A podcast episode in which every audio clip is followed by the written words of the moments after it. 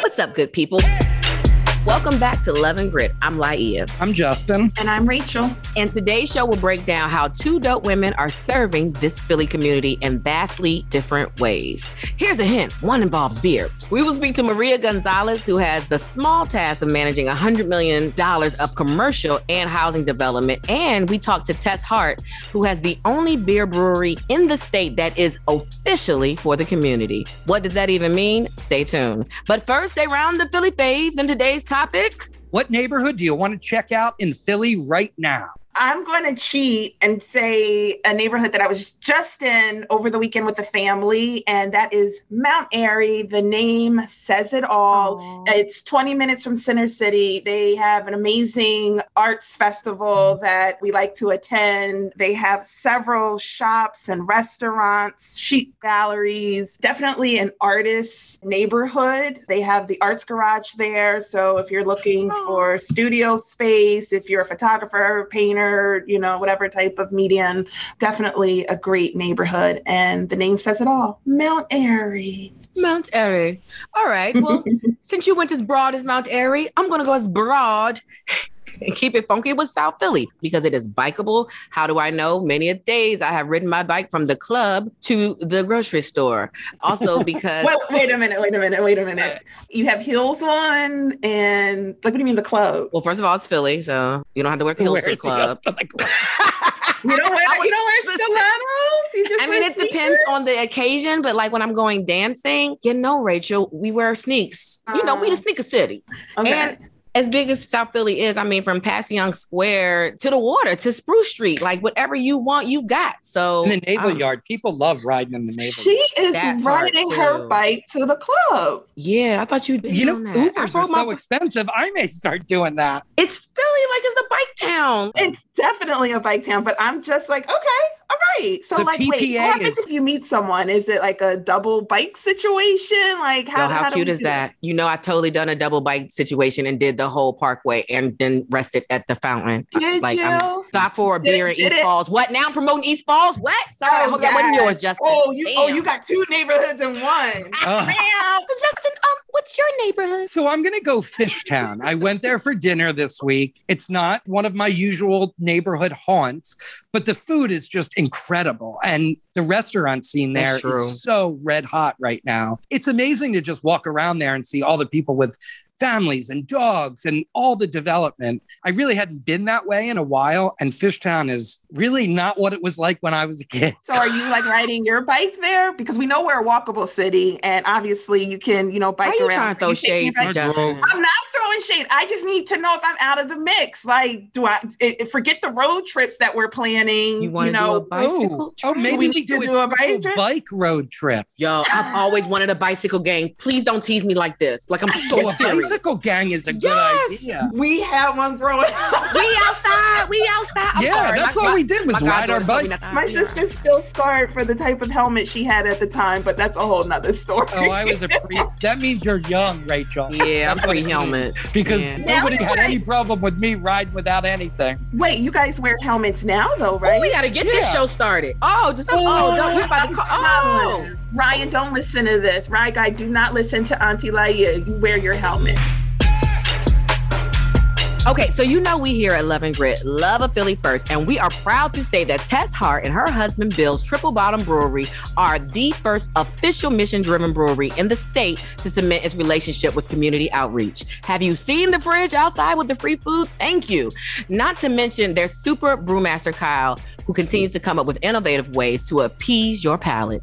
As their mission continues to put people, planet, and profit on equal footing, ours is to ask how and why. So, Tess, you're in prison right now. I am at Eastern State Penitentiary, which, yes, it was a prison. And now it's this amazing museum about the history of incarceration. And we have been working and learning from Eastern State for several years because we have similar missions to create job opportunities for folks who may otherwise be excluded from the mainstream economy. And they invited us this summer to launch a beer garden, a fair chance beer garden inside in one of their beautiful courtyards to sort of help help bring to life what reentry can look like. We are one of the businesses that creates stable and secure employment for folks coming home from incarceration. And we're going to be running 3 different bars inside the penitentiary.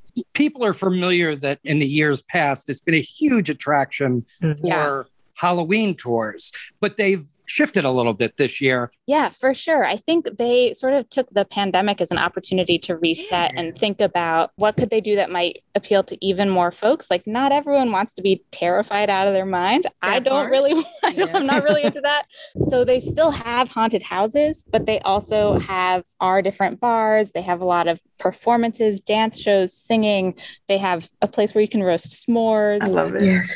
Definitely Instagram is sort of where to find the most up-to-date information on all of the stuff that we've got going on at the tap room, at Eastern State, in the community, lots of new beers. We are at Triple Bottom Brewing. So we know that Philly is definitely for beer lovers. You know, you have all of these great breweries throughout the region.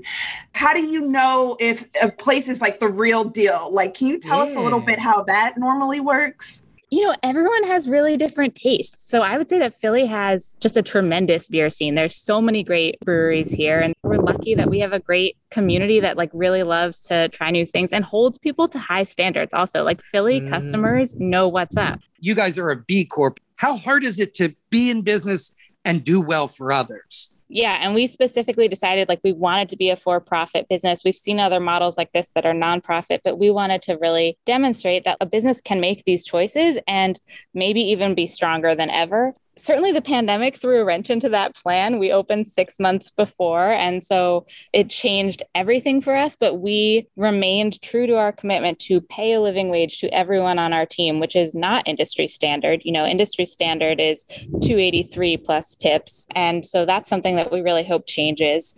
Yeah, that all played into us having this amazing process where we got the B Corp certification. A B Corp is a business that meets the highest verified standards of social and environmental impact. So how you're treating your employees, your customers, your community, how you're sourcing everything, how you're dealing with waste. So it's a really hard to get and a really long and fascinating process that really like scoured every part of our business model. And we emerged on the other side with the certification and also lots of new goals and lessons from things that we weren't doing yet that we want to start to implement. Like I mentioned, that commitment to paying at least $15 an hour. The way that we do it is everyone starts at least $10 an hour. Like our bartenders start at $10 an hour plus tips. People don't understand. That's a big deal. Huge. Yeah. That's like more than 3 times industry normal, which is mind blowing. But in itself, our base wage isn't that living wage. But if tips are slow, we make up the difference. And that's a pledge that we've made to our team and always kept, but we hadn't encapsulated that in our handbook. And so one of the things that we did through the B Corp process was actually put that on paper and make that our official pledge to folks. Does that make it harder to be a business owner in a way? I ask because it sounds like this B Corp process is a process that makes you truly accountable as a business in the community, which also messes with your profits in a way. So I'm curious, like, without being in your pockets, Tess. She's so nosy. Go ahead and ask, Laia. I am nosy because I'm like, you're almost living like the folks that work for you, basically. Meaning that you're not a super rich individual. Is it hard to make a large profit being a B Corp? I don't think necessarily. I think it means that the profit means more because you know you've earned it in a way that is fair and just and socially responsible. It is tough right now, obviously, with the pandemic. Our whole business model was taproom sales. We didn't distribute. We didn't have anything in cans. And so that fell away in a single day. And we're slowly rebuilding that. But we know a brewery is a relatively high margin business, and which is why we could make this commitment, why we chose to operate in this way. And those margins over the last year and a half have dwindled. And so, yeah, there's definitely weeks where it's like, well, I'm not getting paid this week, but everyone else is going to get paid this week. Our team is incredible, and we're fortunate in being able to hire even more team members. In this time when everyone's talking about labor shortages, our team is in a pretty strong place. Most people cannot say that at all, especially when you're paying them 3 times more. Like, what? Yeah. Right. And I think there's a reason, right? There's a mistrust in our industry for valid reasons. I mean, there's a lot of folks doing the right thing in our industry too, but there's also this mistrust. And the way we've built Triple Bottom that hasn't really stuck to us. And so we've been able to bring team members back. And so, yes, we're still clawing back, but I think long term, this is a recipe for more profitability. One of the things that we say at Visit Philadelphia is that collaboration fuels momentum. So can we talk about some of the partnerships you have and how you go about selecting who you want to partner with and what that means for the community at large? Absolutely. We have some amazing partners. And so when we were building Triple Bottom and studying sort of all of these, they're called like workforce development models of bringing people back into the workforce for the first time, we decided our role was going to be a really like educated, supported employer. We all took trainings on trauma-informed care. Our space is trauma-informed, our policies are, but there's only so much that we can do as we're running the business. And so we rely on folks who have more expertise to provide any additional supports that our team members might need and to introduce us to those team members in the first place. And so we work with the amazing Project Home and the Mural Arts Restorative Justice Program and the Youth Sentencing and Reentry Project. They are the three organizations that we go to when we have a job opening, and they can send people our way to interview. And then if there's something going on in the lives of one of our team members that we might need a little extra support on, or they might need a little extra support on, that ecosystem is one that we can tap into. And there's already trust there, right? There's this existing relationship. Mm. What was the term you used, Tess? The trauma-informed.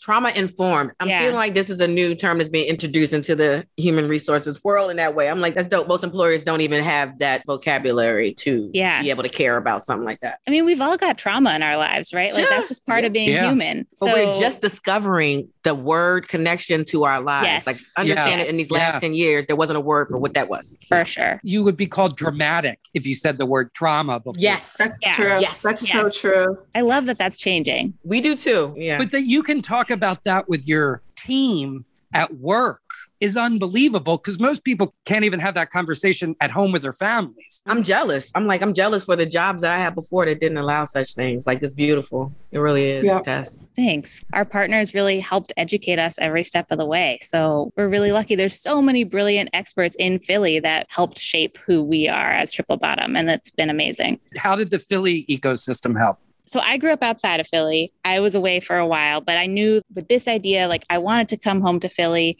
And when I first started having conversations with people about this idea, I was so ready to have people poke holes everywhere. Mm-hmm. And I think every conversation was just like, yes, and how can I help? And it just led to all of these, you know, whether it was the brewing industry or social service organizations, we went to both sides to learn because they were equally important in how we were building our business.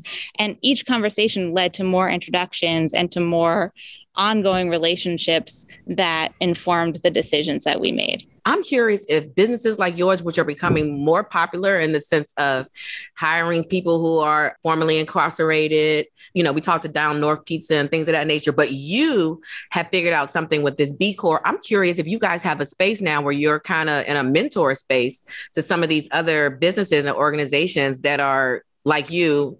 Yeah, I think we are finding each other. We know Down North. We actually are working with them here at Eastern State. That's awesome. Yeah, everyone should come. I mean, to have your beer and their pizza. Such a good combo. There's this great company called Grant Boulevard, which is in West Philly. That also works. Yes, we had them on the show. This is what I'm saying. Yes, Tess. So like Kimberly and I will have lunch a lot and we'll just hash through all of these things that are going on. And so informally, yes, this network is building and it's so fantastic. That's great. That was a great question, Laia, because that's what's so important. Like if you can't sustain things, you can put all the effort in the world to it. But if it's not sustainable, it's really a waste of time. Yeah. Because so much effort and money goes into it. Yeah. For sure. And I think that gets to sort of how we approach our whole business is, yes, we are motivated by this mission and by this amazing community of Philly. And we know that in order to continue uplifting it in the way that we want to, we also have to put out the best product that we can, because that's where we're getting the revenues to support everything else. And so it all has to continue to keep getting better and better and staying on our A game on all fronts so that everything that we want to achieve can continue. To close us out, I want to ask the question that we like to ask all of our guests. What does love and grit mean to you? I love that Philly is known as this gritty city. I think it is gritty because of the love that people have for it and people's willingness to work to make it better. There's a real honesty and integrity that comes with those two words for me, of how people show up for each other every day. I wouldn't be doing this if I didn't believe wholeheartedly in the mission. And then that's the thing that got me through the pandemic, was the love for my team and for what we're trying to do together. And that powered, I think, the grit that it took all of us to get through this really tough time. So I think they go hand in hand every step of the way. Okay, Purr's new fire potato chips and cheese curls, they are spicy. Whew, they're hottest snacks yet. Hold on. Whew. But you know, it's not just heat. There's some nice sweet and savory stuff going on too. Ooh, there's that heat again. It burns, but it burns so tasty. Ooh, that's hot. Find Hers Fire Snacks at your store today. Whew. Taste the flavor, feel the heat, break out the Hers. When it comes to the revitalization and development of the Hispanic communities in Philly, Maria Gonzalez has the keys. As president of the Hispanic Association of Contractors and Enterprises, Maria Gonzalez heads ASE Development's team, managing over $100 million of commercial and housing development projects. I just like to say 100 million. Anyway, so who better to talk to about all the newness and history of these neighborhoods? Nobody. During Hispanic Heritage Month, people learn so much more. And I feel like over the past few years, it's come more into the national conversation. What do you think about Hispanic Heritage Month, and what does it mean to you? I think it's an opportunity for us to celebrate and also to share with others that are not Latinos about all the contributions that Latinos have made, and also to celebrate the richness of our culture, the music, the dancing, the food. I think that we have so much to contribute in our communities. And I think it's a good way for us to embrace other cultures and for other cultures to embrace us as well, and really to learn to celebrate along with us how we can add to the dynamics and the diversity of communities. We should just reiterate that we are talking to like the woman, because you actually have input on a lot of money that goes into the Hispanic community and building and developing. And you must be really proud, because even though this project of revitalization of the Fifth Street area seems to have started a while ago, it seems like it's now really popping. Am I right in saying that? Yes, ASE has been working since 1982 and redeveloping the area and really making sure that we highlight the richness of our culture, and also to create a community that attracts a diverse group of people, incomes, and demographics as well. Adding diversity is also very important. So we have been working for so long and creating more affordable housing, revitalizing our commercial corridor, which is really the backbone of our community, and that it creates jobs and also business opportunity for small businesses to locate there and really add and contribute to the economy of our neighborhood. So we're very proud of what we have accomplished. Of course, there's more that needs to be done, but I think that we've come a long way. And I think for us, there's an urgency to make sure that we provide opportunities for people from our neighborhood, because there are gentrification forces that are coming into our neighborhood.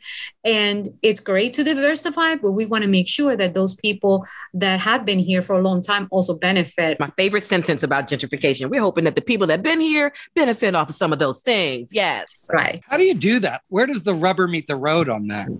So I think what needs to happen is that we have to create opportunities. For example, in the rental market, we have created a lot of affordable rental housing for families and senior citizens in the neighborhood. So we've created that space, and we will maintain those developments available for rental for low-income families. That is our mission, and we'll maintain that. As it relates to homeownership, we have worked with our partners in the Land Bank and also the Philadelphia Housing Authority to get land to build homeownership housing. This is strictly for people that are low income. We developed a community land trust so that we have a mechanism to maintain it affordable. Of course, we can't control it all, but by making sure that a percentage of the neighborhood maintains affordable, we will be able to balance when gentrification forces come into our neighborhoods. Give us an idea how much land we're talking. People don't really understand when you say that area. I mean, so many names: Fair Hill, El Centro, de Oro. Our neighborhood that we service about 2 square miles, Fair Hill and St. Hugh, Huntingdon, all the way to Glenwood from 6 to B. As it relates to land that was donated to us, we have close to 100 parcels dispersed throughout the whole neighborhood. It gives us the ability to really create this impact and sustainability in the community. So it's not all concentrated in one area. Are you from Philadelphia? I am originally from Puerto Rico, but I came here when I was 10 years old. So I've been here a very long time. From Philly, yeah. Myself a Philadelphian. Talk about the change in that neighborhood. It has changed a lot. For example, when I started doing this work, I would say about 20 years ago, properties were going, we can barely sell them for $30,000. And now they're going for $175,000. But recently there has been a trend of course, we have Kensington, we have Fishtown and Northern south of us. So you see that those areas have gentrified. So you see more of development coming north to our section. We're seeing those property values go up, which is scary. And we've seen a transition that happens more quickly. Of course, it takes a long time for gentrification. I raised my family in South Kensington, closer to actually 2nd and Girard. And it took about 20 years for all that to be developed, from where it was to where it is now. Right. I remember when taxi cabs would not come into our neighborhood. Right. Now you can't keep the Ubers and Lyfts out. Yes. And the nightlife and everything that's happening. So it's exciting and that's great. But we want to make sure that our community also benefits as well. I had no idea there were even districts, right? Like there's a music area that I didn't even know about where you can buy music of the diaspora. Centro Musical has been in the neighborhood for many, many years, and they sell all types of Latin music. Of course, you have the salsa, merengue, where the traditional Puerto Rican families enjoy. And then you have in another corridor on Front Street, you have more Dominican Republic concentration of folks. They love the bachata. So you see where different parts of the neighborhood, they celebrate almost the same sound, but different styles of music. And of course, you can't leave Latin pop out. Luis Fonsi, Despacito, right? Who doesn't? Laia. No, I'm not. I'm not going to do that. It was close. Yeah. I took French, Maria. I don't feel very confident when I speak Spanish. Excuse me. I'm working on it. But you're coming from a place of love, Laia. All day. Can we also just give a plug for your website for listeners and folks that could benefit for some of the services that your organization provides as well? Yes. Our website is HACECDC.org. Maria, before you go, just tell everybody one thing they have to see in the area. Like the one thing that you've done is you're so proud of. You're like, you gotta see this. So I would say is my most recent affordable housing development for seniors. It's located at 2935 North 2nd Street. And it has been transformative. And I'm so proud of it because we were able to have art installations inside the building and outside through a sculpture to really celebrate our heritage. Don't forget, Dine Latino Restaurant Week is October 11th to the 15th. If you missed it a couple months ago, this is a great chance to take advantage of it. I'm getting hungry already, guys. Yes, maduros, tostones. I want them all, sweet, salty. You know I love a good margarita. Like, that's on the menu. Listen, Rachel, we talking about Dine Latino Week. We're going to get some margaritas. We're going to get some caparinas. We're going to get some pisco sours. I'm talking liquor from every country. All right, I'm in.